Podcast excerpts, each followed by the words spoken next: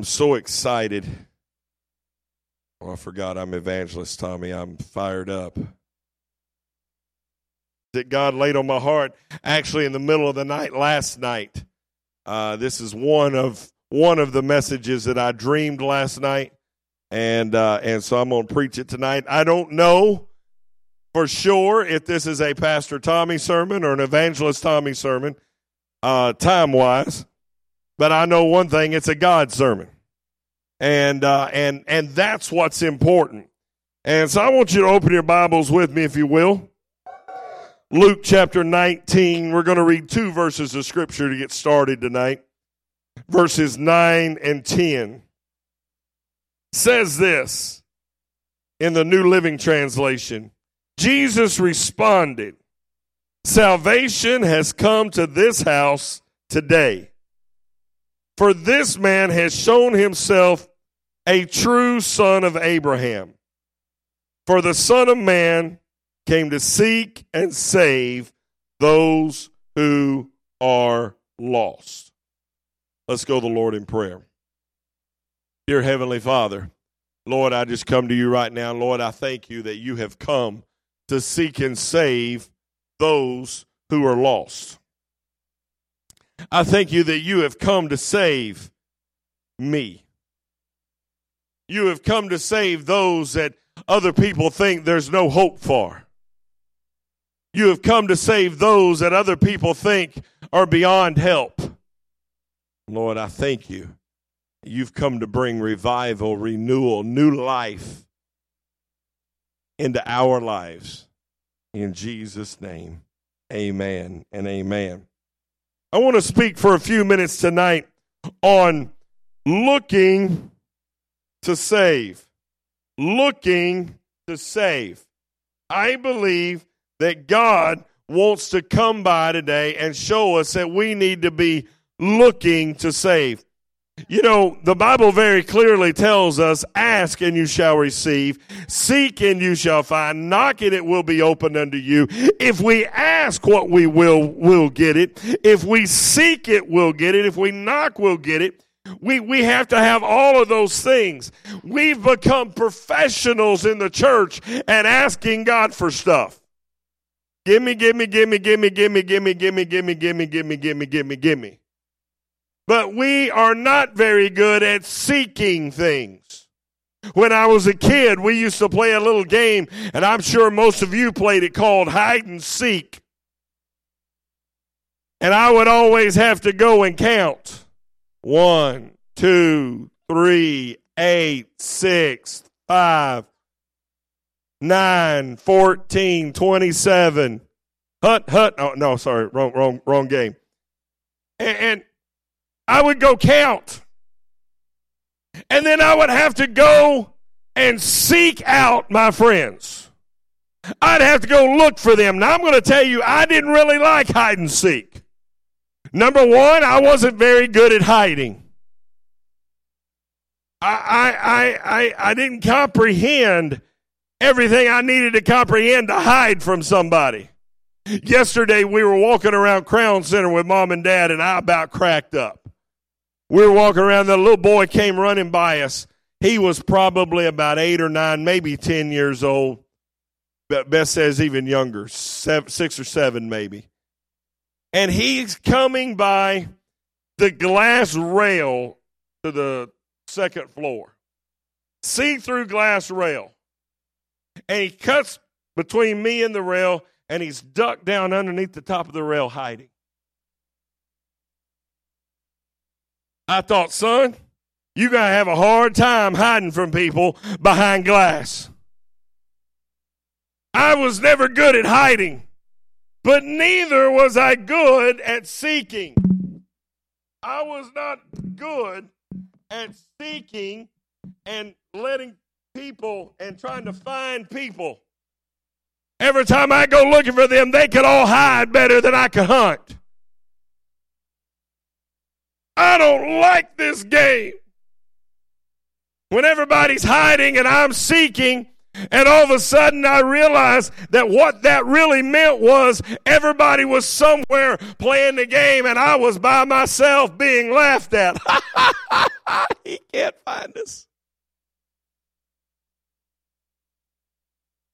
I wasn't good at hide and seek. But I tell you what concerns me is as an adult, I've not been good at seek. I've not been good at seeking God. Seeking God's wisdom, seeking God's understanding, or seeking God's presence. I know how to ask him for stuff. I know how to ask him to give me things. But to go looking for it, to go to understand that I need to go out and find it. I need to go out and search out the word of God, search out the presence of God, search out the power of God, that I can't just sit back and wait for it to come to me. The message that God has laid on my heart for tonight is that we need to understand that we should be looking to save. Every time we go looking for God's power, it saves somebody. It saves somebody. That's a churchy word that we use. I've been saved. What it literally means is I've been saved from the pits of hell. I've been saved from the enemy's grasp. I've been delivered. I've been set free. The chains have been broken off of my life. I am no longer a slave to sin, but now I stand victorious, whole, and full of power, and full of anointing. I know and bow to those things that held me back, but now I want freedom. Jesus Christ. But it's not enough that I walk in victory. It's not enough that I walk in power. It's not enough that I am saved. But I need you to be saved. God has called me as a disciple to disciple. God has called you as a disciple to disciple. We are called to reach out, to go and find those who are lost. Jesus here. And we're going to come back to this in a few moments. Jesus here says that I have come to seek and save that which was lost. We have the same call on our lives that Christ had on his life, and that is to seek and save that which is lost.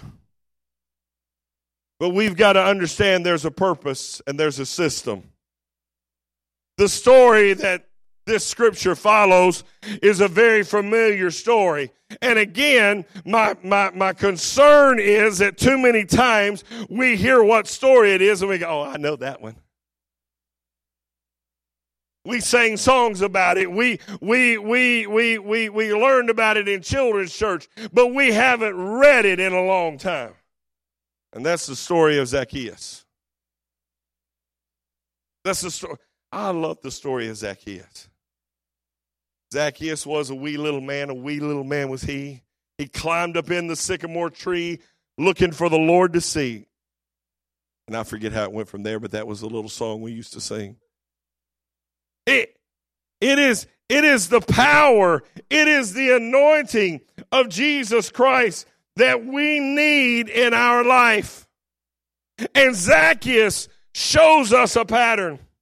The first thing that I see is that Zacchaeus looked for Jesus. Zacchaeus looked for Jesus. The Bible says very clearly in, in uh, uh, chapter nineteen, verse three, says he tried to get a look at Jesus. Jesus is entering into Jericho. And there's a great crowd, and here's this man, Zacchaeus. He was a tax collector, but he couldn't see over the crowd because he was small.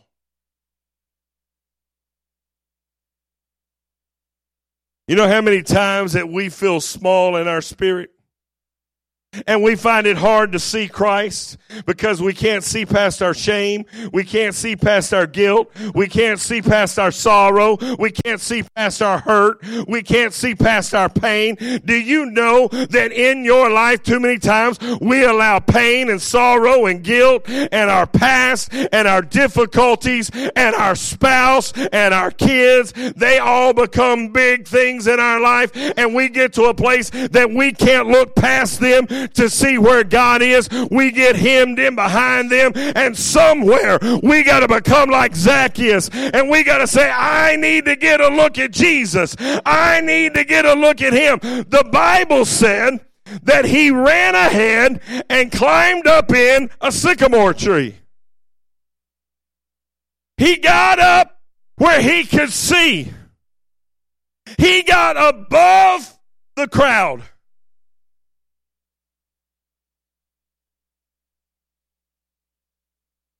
You're not going to get to a place you can see God until you get above the issues.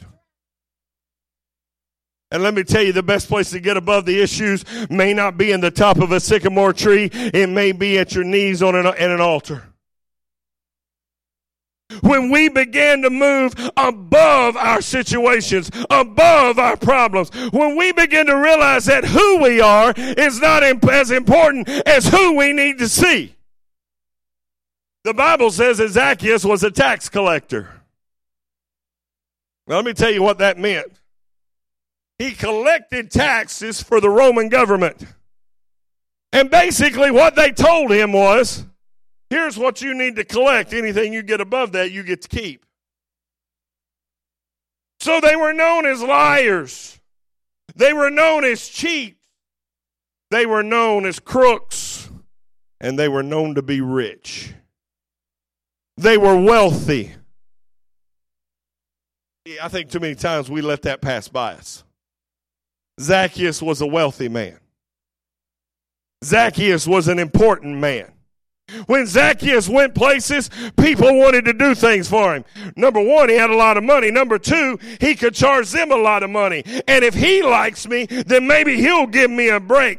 People sought to get the favor of Zacchaeus. Zacchaeus didn't have to fight to do anything for anybody. He was Zacchaeus, the tax collector. But when he heard Jesus was coming and he realized that he couldn't see him, the Bible said he ran ahead of them. Some of us ain't willing to walk, much less run.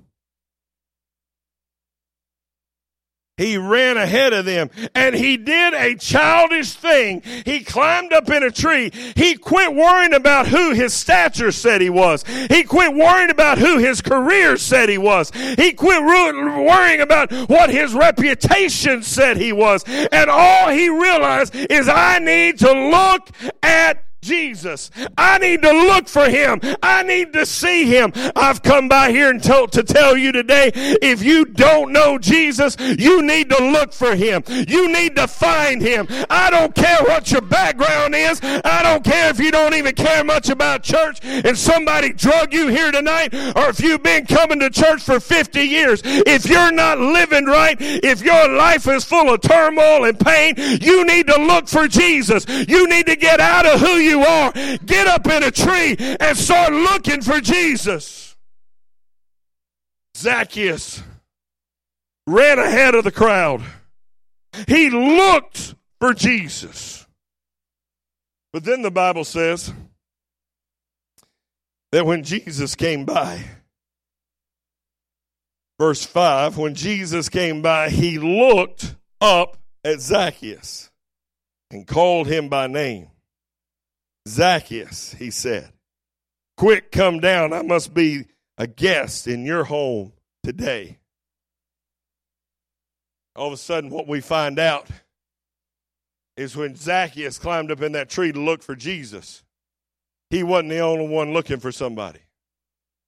Because Jesus, when he came by, the Bible said he looked up and he looked at Zacchaeus. Can I let you in on a secret tonight? As I said just a second ago, I don't care why you're here. I don't care if you're new to the church or you've been around for fifty years. I don't care if you're a Sunday school teacher or if you just barely skirt around. You barely can say you believe in God. I don't care. I've come by to tell you, when you walked in the building today, Jesus started looking for you.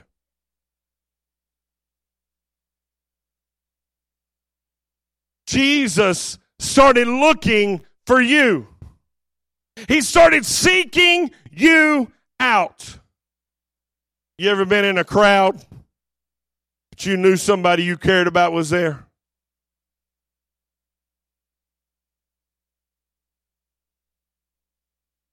I used to hate to go to the General Assembly when I was a kid. When I was a little kid, I, I went to General Assemblies all the time with Mom and Dad. And it would come time for lunch. And my mom would tell me, go down by the door of the General Assembly floor. That's where the all the back then ordained ministers, now ordained bishops, sat to figure out what we're supposed to be doing. And back in those days, in my childhood, I am convinced that Church of God preachers were only allowed to have dark brown, dark blue, and black suits. Don't think they were allowed to have anything else. We would be in Dallas, Texas. It'd be one hundred twenty-five degrees. And every one of those guys were out there in suits and ties. And, and my mama and every other mama there would send us kids to the door of the floor when they released for lunch. Go find your daddy and bring him back here. You would hear that final minister say that final amen of that session, and you'd start to hear the rumble. Reminds me of that scene in The Lion King when the water buffalo come flowing down into the canyon. I've seen a few kids have to be grabbed from the middle so they didn't get trampled. And we would stand there, and we would be looking for our daddy, wearing a dark brown, dark blue, or black suit. I know my daddy, he was a little thinning in hair. You know how many Church of God preachers are thinning in their hair? I resemble that now. I I, I remember how hard it was to look for him. But my job when I got there was to look for him. Amongst that two thousand men that were coming out of that room, I was looking for one. Can I tell you, every time we walk into the house of God, every time we get up and begin to call on the name of the Lord, Jesus Christ, amongst all of creation, begins to look for you. Oh, I want to see. Oh, I want to see you. Oh, I want to see you. I want to see you. I want to see you. One of the joys I have as a pastor is I like to look for people. I'll get to preaching. Now, there are sometimes Beth will say, well, so-and-so there, and I'm I don't know. I was preaching. But I notice, especially people I haven't seen in a while, I'll be preaching, and you know how I walk around and I go, oh, wow. They made it. Oh, wow. It's good to see them. I look for them. I got news for you. God is looking for you. Jesus has set a sight. He has set a plan in place that can't happen until he finds you. When Jesus finds Zacchaeus, he finds him in a tree, and he looks up at him and says, come down quickly, because I need to be a guest in your house today. See, Jesus already had a plan to visit his house, but he couldn't get to his house till he found him.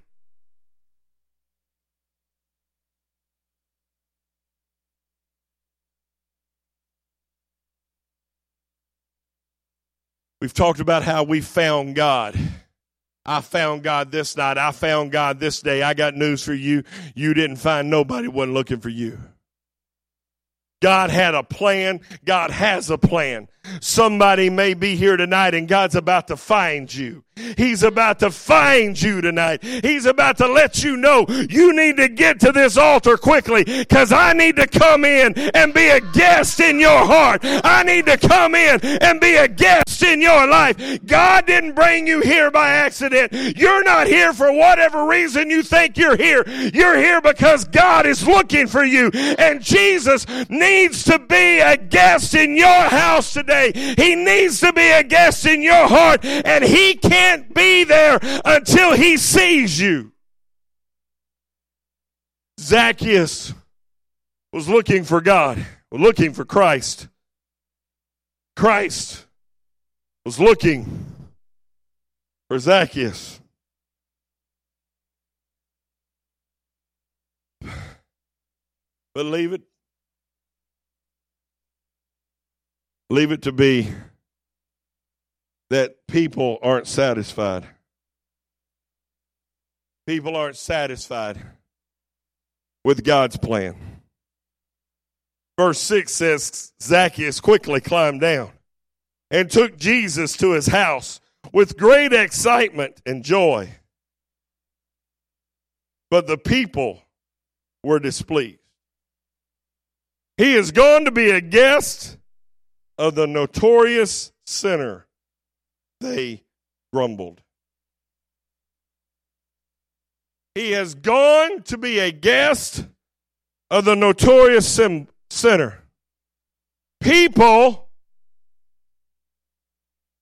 looked through their prejudice.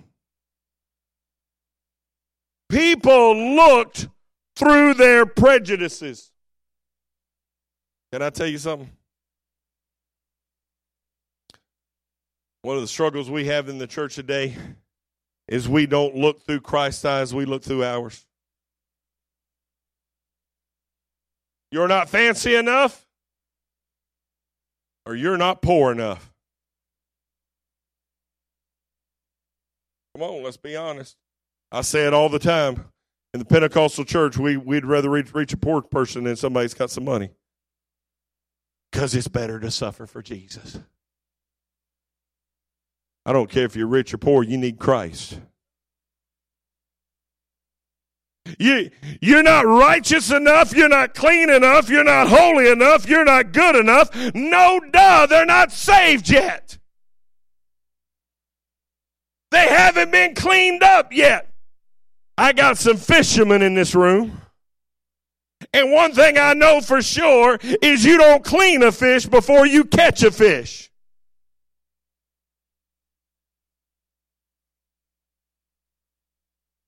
I don't know anybody that takes a bath so they can take a shower. I don't know any normal people that take a bath so they can take a shower. We don't have to clean up to get cleaned up. But some reason in the church, we get upset when God begins to bring the sinners in the house.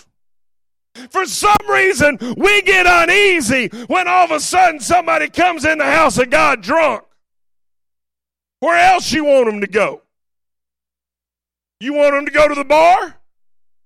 Truth of the matter is, most of you would rather they go to the bar because they wouldn't bother you if they were at the bar. We have our prejudices. God can save me from my sin, but their sin's too bad. God can save me from what he delivered me from, but I don't know that he can ever truly deliver you from what your problem was. The people of the church became angry. They became upset. Why is Jesus going to his house? He is a notified, he is a notorious sinner. Everybody knows he's a crook.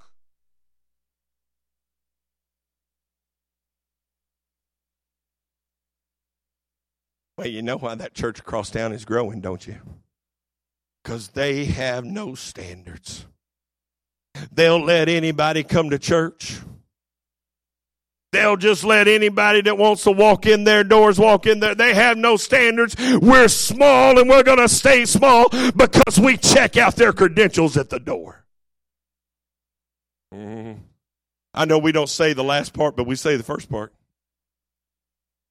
Churches grow because they don't have standards. No, the truth of the matter is churches grow because they reach out to the hurting, and they don't care what it looks like. They don't care if it's an alcoholic or a drug dealer or a prostitute. They don't care if it's a liar or a cheat. They'll even let some of you gossiping Pentecostals show up if you want to. They're, they're, we we got to get to a place that we quit judging people before we look through Christ's eyes. We got to get to a place that we quit saying who can and can't have the mercy of God. I got news for you. You may be here tonight and you may have walked in feeling like you didn't belong. You may have walked in feeling like you wasn't good enough, feeling like you didn't fit here. I got news for you. God brought you here, and I don't care who else says you shouldn't be here. I have invited you, and God has invited himself to be in your house. I got news for you. Change will come. Change will come. If anyone is in Christ, he's a new creation. The old is gone. The new has come. The change will happen. But not until you become in Christ. If you're here tonight and you've been struggling and you've been fighting to try to fix all your bad habits, trying to get everything straightened out, trying to solve all your problems so you can come to Christ, you've gotten it backwards. Quit trying to fix yourself and just give yourself. I know what you've heard from the church. I know what you've heard from Christians. Well, don't know about you. You're evil.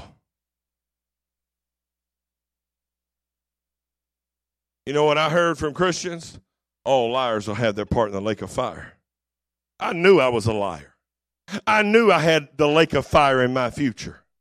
But somewhere down the road, I had to understand that it didn't matter that that was what I deserved. God's grace and God's mercy said, if you'll listen to me, if you'll look for me and understand I'm looking for you, quit worrying about what other people say. I will clean up the lying. I will clean up the problems. I will take care of the situations. But right now, you just got to trust me. Zacchaeus looked for Jesus. Jesus looked for Zacchaeus. The people looked on with their prejudices. But then the Bible goes on, and we find that Zacchaeus began to look for repentance. And we talked about repentance the other day. Repentance does not mean you pray a prayer. Repentance does not mean, Lord, I admit that I sinned. I believe that you died for my sin. I confess that you are the Lord of my life.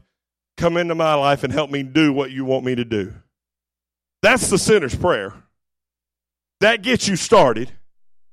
That's not repentance. Repentance is when you change direction. Repentance is when you say, you know what, this is where I've been going, this is what I've been doing, but now I've met Jesus, and he's become my friend, he's become my Savior, and I'm going to change.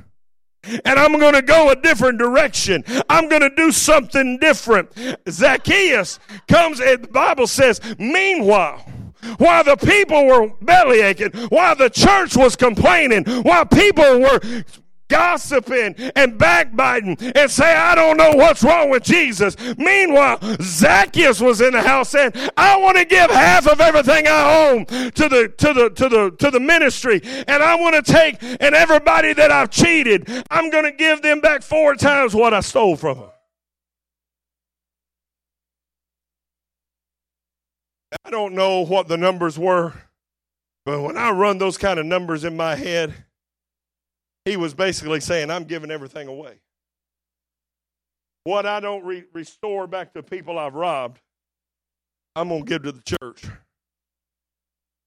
Here's what he was saying. I was a notorious sinner, but now I'm going to be a notorious Christian. Yes. You, you, you see, we got to get to a place that we start looking for our repentance.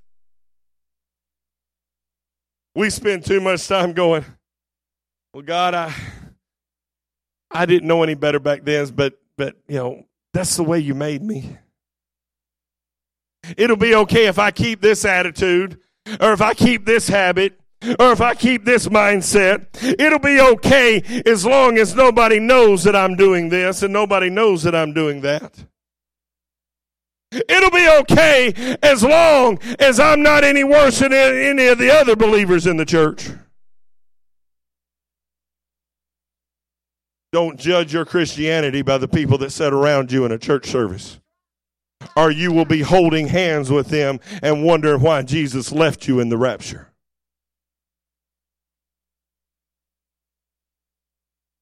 He said, I want to step out and I want to start looking for how I can repent. I want to look how I can show that I am different. When God saved my life, when God come in and tore my life up, I had been a liar. I knew how to play the game. Most of you here know my testimony. I knew when to raise my hands. I knew when to cry. I knew when to shout. I knew when I was supposed to go to the altar, and I knew when it was okay to go to sleep. I knew it all. And all of a sudden, God got a hold of my life one Sunday morning, and I got in the altar.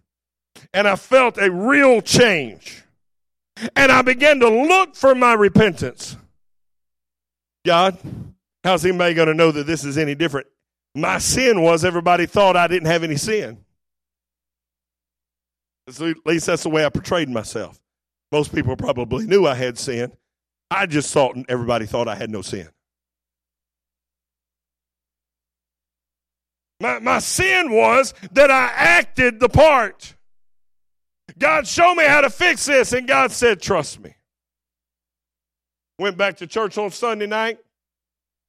Brother James Jones grabbed a microphone in the middle of praise and worship and began to exhort the church. I don't remember what the exhortation was on. I don't remember what he was talking about. I just know the Spirit of God started moving. We had a church building there that was probably fifty foot wide, maybe sixty foot wide, and seven thousand feet long. Our church was so long that even us even us backslid, back, backslid teenagers sat halfway up. It was too far to sit in the back. It was a long church. It probably literally was one hundred to one hundred twenty feet long. And, and I was sitting about halfway, two-thirds of the way from the back, standing at a pew. And all of a sudden, he started, we were singing. The preacher started exhorting and preaching. And you, you know how we get when we jump in the middle, sort of like I was last Sunday night when I jumped up in the middle of praise and worship and just started preaching. And I'm standing there. Back then, I was young, and I couldn't stand still. I wasn't as refined and and and and, and, and self-contained I am now. And, and and I was sitting there, and all of a sudden, Brother James Jones, I heard that, my wife. She said, I thought he was delivered of lying. Uh, all of a sudden, Brother James Jones, our pastor, dropped the mic. Now, that wasn't even a phrase back then, but he dropped the mic. And he took off running. Brother Jones was about five foot seven. One way and about five foot two the other way. No, he wasn't that bad, but to an eighteen-year-old tall, skinny kid, he was short and plump. Good, the camera's not working. To a fifty-year-old tall, plump guy, he was pretty slender. But anyway, he took off running down that aisle, and when he ran by me, it was like a magnet pulled me into that aisle. My eyes were closed, and I took off running after him. And all I knew is I rounded one corner and we ran across the back church. I rounded the next corner. I opened my eyes and I heard something. I looked behind me and Brother Jones was behind me. Thought, how in the world did I pass him? I later found out. I jumped out in the aisle behind him. He heard me. I scared him. He ducked in a pew and let me by. He was afraid I was going to run right up his back. I took off and I ran around that church. I come across, come down that other side. I come running into the front. I hit the front. I did a Holy Ghost two-step all the way across the front of that church. Spun around and did the two-step all the way back again. About three quarters away, nobody touched me. Nobody laid hands on me. I kicked both feet up in the air and went straight to the ground.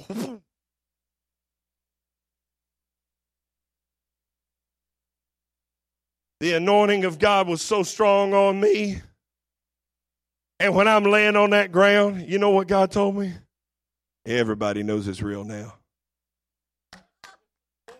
Everybody knows it's real now.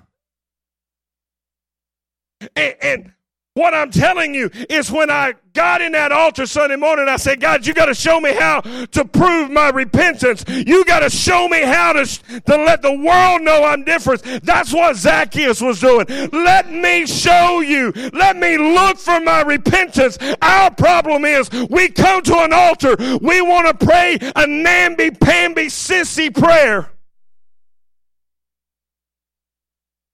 And then we want to go home and do whatever we've always been doing and say it's okay. No, no, no, no, no, no. You're going to come to the altar. You're going to pray that prayer. It may be the same words, but it's going to be a different spirit. And when you leave that altar, you're going to leave this altar saying, okay, God, show me how to repent. Show me how to go a different direction. Show me how to act different. Show me what I need to restore. Show me what I need to change. Show me the words I need to say. Let me know who I need to apologize to. Let me know who I need to lean on. Let me know what I need to study, what I need to learn, how I need to commit this, that, or the other. I got news for you. Until we start looking for our repentance,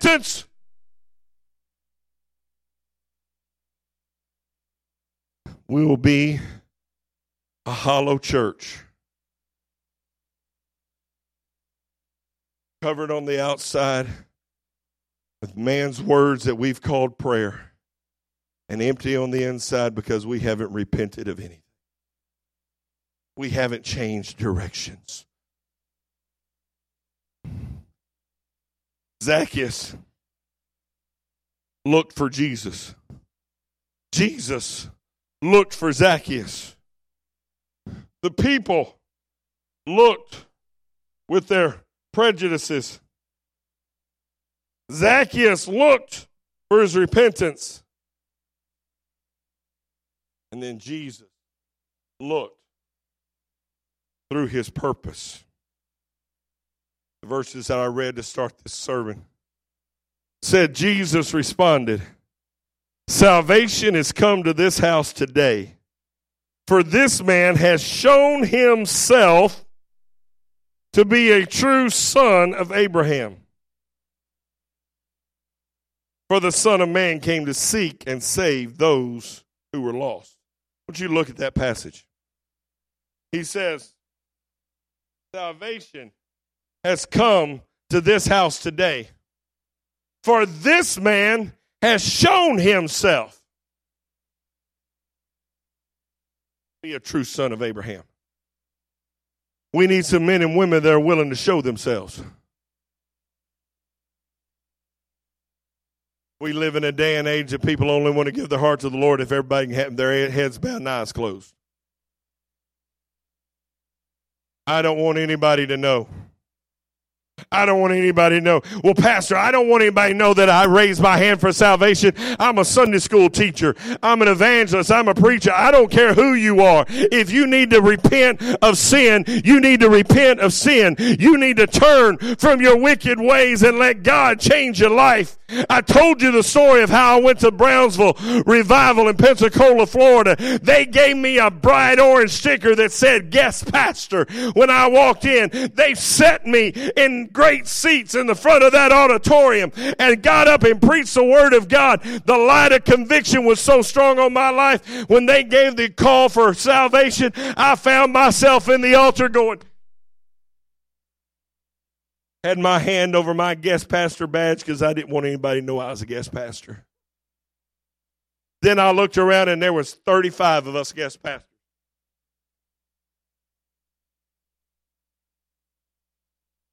See, what happened is when I got there and I saw through God's eyes, I began to show myself as a true believer. I began to show myself as somebody that wanted more of God. I began to show myself, not that I was weak, not that I was struggling, not that I was evil, but that I was hungry.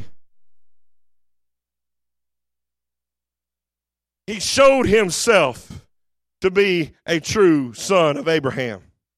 And then that next verse, Jesus says, "For I have come to seek and save those that are lost." Jesus says, you need to understand the purpose behind this. The purpose behind my life, the purpose behind my ministry, the purpose behind this day is because I have come to seek, I've come to look for and save those that are lost. I've not walked in to any place to bring glory to myself. I've not walked into any place, Jesus says, to, to, to, to show off my power. I've not come to show off my ability, but I have come to seek and to save those that are lost. I have come to look for and save those who are sitting in the church pews, acting like they got it all together, but inside the heart they're full of sin. I've come to open a door of hope in a valley of trouble. I've come to seek and save those that are lost. Oh, let me tell you how it's going to happen. Sometimes it's going to be mama and daddy said, you got to go to church. Sometimes it's going to be because your wife says, I really want you to go with me. Sometimes it's going to be because your husband said, would you please go to church with me? Sometimes it's going to be because your son or daughter said, I'm going to be in the church play. Will you come see me? But however it works out, God is going to bring you in the house, not because he wants you looking for him, because he's going to bring you into a place where he can look for you. If Jesus can't get you into the house of God where he can find you in a pew, you better hold on to your socks, honey, because he's going to find you in.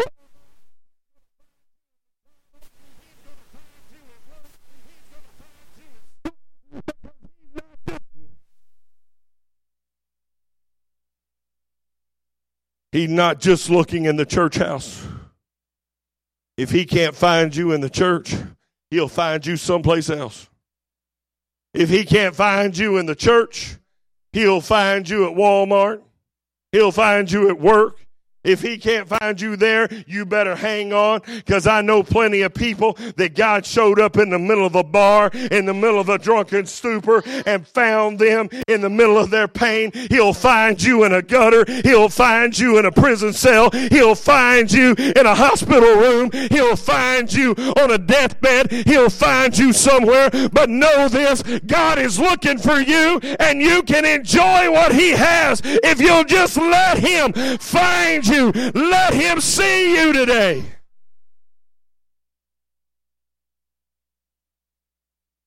Jesus is looking through his purpose. Praise God Almighty, he's not looking through my purpose. Not looking through the purpose of a church. Hopefully, Our, our, our vision is to love God, live like Jesus, follow the Holy Spirit, and serve the world. That means that we want to we want to love God the way the way that that that that we should. We want to live like Jesus. Jesus reached out. He came to seek and save that was lost. We want to follow the Holy Spirit. The Holy Spirit has come. The reason we're anointed by the Holy Spirit is not to speak in tongues as many things. We're anointed by the Holy Spirit to be witnesses of Jesus. And to serve the world, I don't mean we go out and take care of their problems for them. I mean we serve them the knowledge of Jesus Christ. That is our purpose. But God doesn't look through our purpose. Our purpose, and rightfully so, should be that I don't want you to suffer. See, our problem is not enough of us even know our purpose. We think our job is to save our own skin. Everybody else take care of themselves. We even act that way. Well, I had to go through all these troubles before God found me. They can go through their own problems too. I'm going to tell you for sure, if I could, if I could save one student, if I could save one elementary school kid or high school kid from going through the junk I went through in elementary school and high school by teaching them to trust God, you better know I'll do it. You better know I'll do it.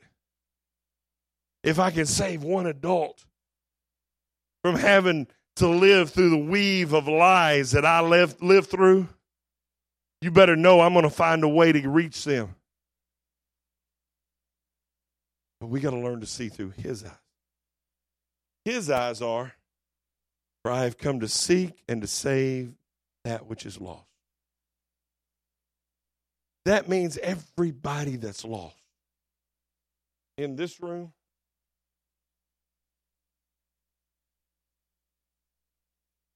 I hate preaching about this room.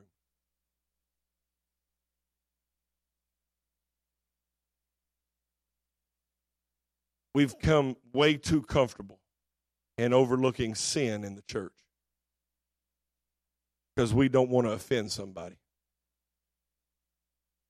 We've become way too comfortable in overlooking pious, self-righteous sin in the church because we don't want to offend somebody. But Jesus said, I came to seek and save that was that which is lost. And you may have found your way at one time, but if you got lost in your piousness, in your self-righteousness, in your holier-than-thou attitude, you're just as lost as the drug dealer on the street, and God wants to reach you just as much as he wants to reach the others. But I'm telling you, it doesn't stop here. We got to get outside these walls. We got to get into these neighborhoods, and we've got to reach those that are lost. We've got to understand that God's going to bring us in some drunks. God's going to bring us in some people that are going to be high. God's going to bring in homosexuals. Sexuals and, and and and and lesbians and gays and, and cross-dressers. They're all going to come in, and they I want them here. They can't get the truth sometimes out there. I want them to be somewhere where they can get the truth. Am I going to condone what they do? Not for a second, but am I going to love them? And I'm going to try to see the world through the eyes of Christ. Christ said, I have come to seek, to look for, to seek out those that are lost and and save them. I've got news for you. We need to start seeking out the hurting, seeking out the lost, seeking out the sinners. I don't want to be around sinners. Sinners scare me.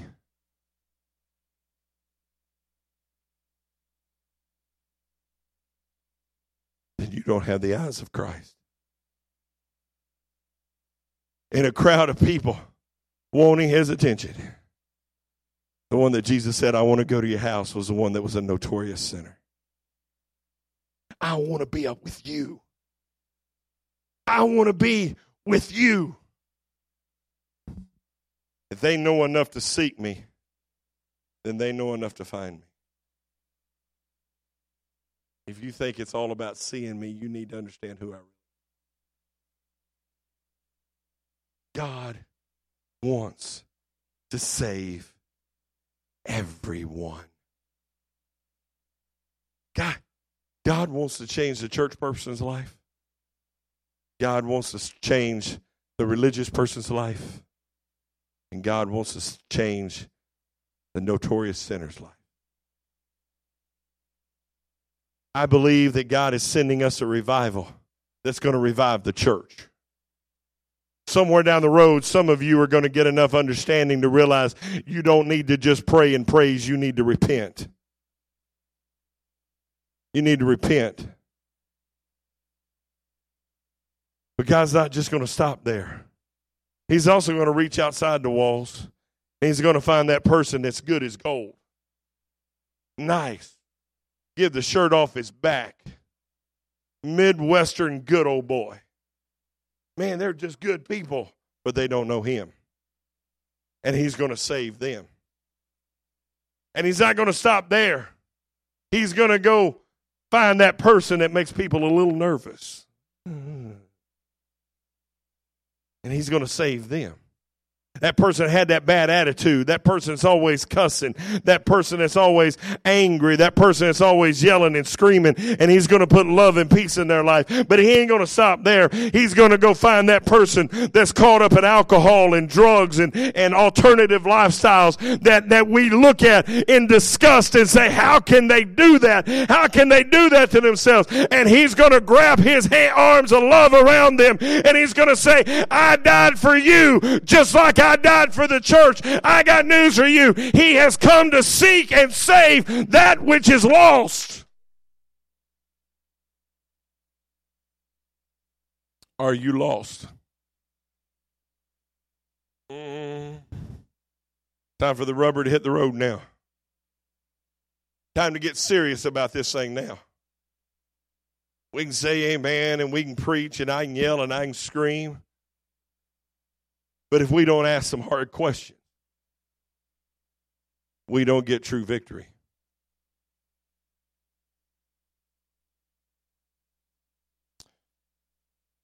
Is Jesus seeking you? Is he looking for you?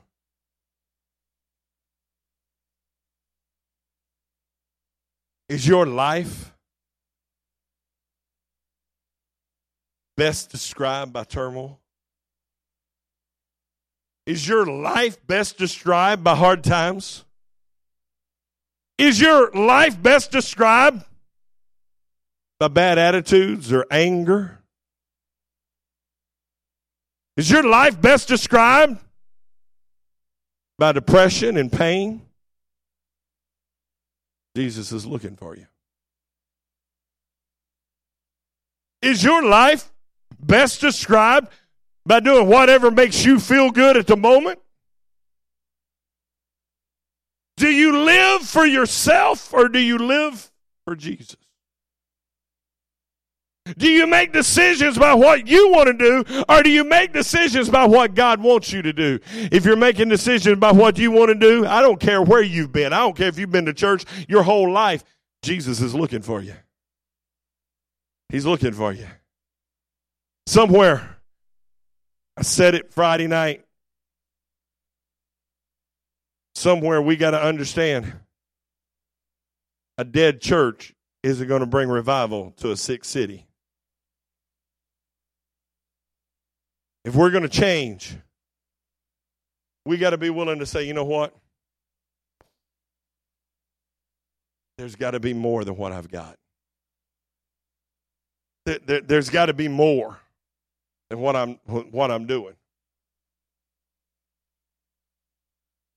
There's got to be more than the habit of church. Talked about it this morning. Sometimes we think we're sacrificing, but we're only giving. We're only sacrificing out of habit and obligation, not out of love and worship. God, I, I know there's something more. Maybe I felt it once before, and now I just feel like I'm going through the motions. Jesus is looking for you. Pastor, are you telling me that I'm backslid? Yes.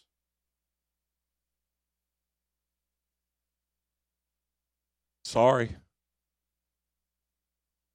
If I didn't love you, I'd say, well, no, you're just having a hard time.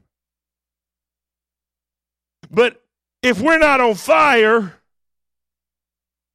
then at the at the best, if we're not on fire for God, we're lukewarm. And the Bible very clearly says, I would, would that you be hot or cold, but if you're lukewarm, I'm going to spew you out of my mouth. So anything other than on fire for God needs help. But I got good news for you. Jesus is looking for you. Jesus is looking for you. And he's looking to save.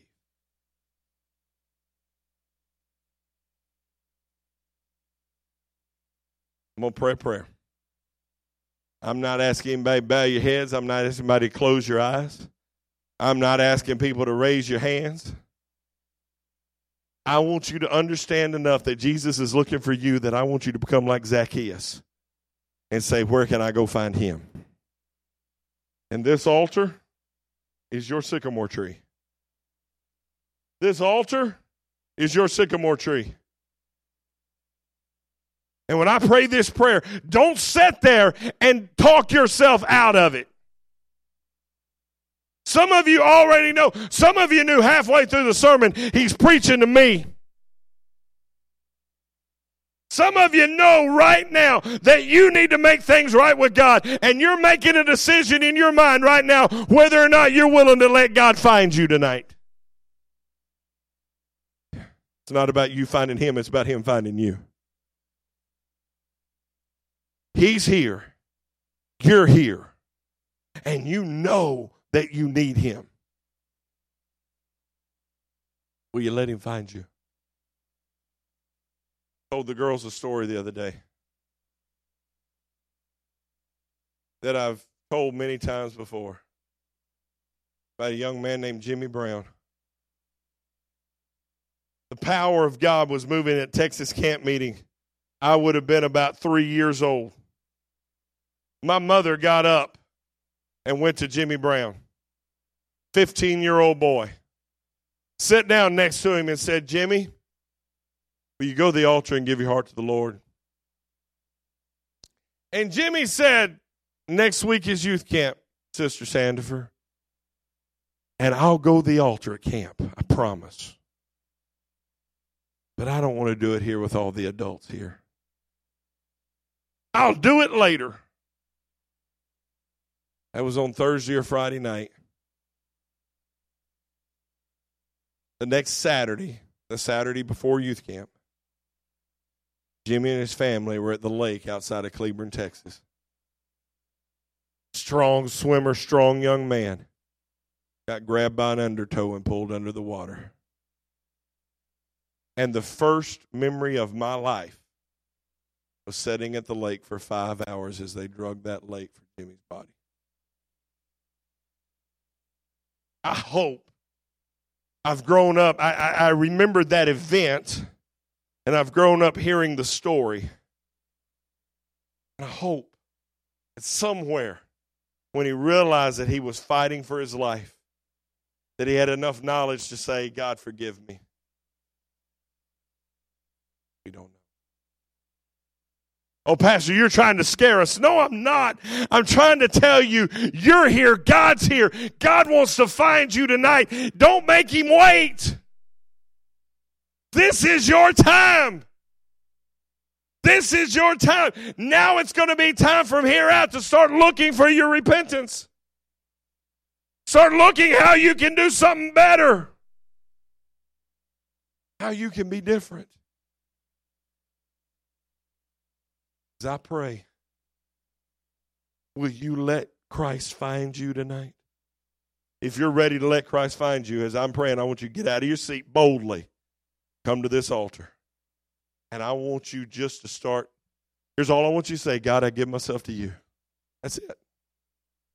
No fancy words, no fancy. God, I give myself to you. We'll be coming and praying with you. We'll have people praying with you. But the first thing starts is, God, I'm here. Lord, I want to see you, and I'm here so you can see me. Because when we see each other, I came to seek and save that which is lost. As I pray, come. Dear Heavenly Father, right now, Lord, I bind Satan and his distractions right now. Lord, I bind Satan right now from telling people they don't need this altar. I bind right now, I bind Satan from telling people that they're too good or they're too important or they're too this or too that. Lord, I bind Satan from telling people that they're not good enough, that they need to clean some things up before they get to this altar. I bind Satan right now from telling people that they need to straighten some things out, then they can do it later. Lord, tonight you're here, they're here. Lord, let them look for you because I already know you're looking for them. Lord, let them look for you because I already know that you are looking for them, Lord Jesus. Lord, right now, begin to change lives, begin to change hearts. In Jesus' name. I need some spirit-filled believers up here praying with these people right now. Somebody get with everybody right now, and let's begin to pray.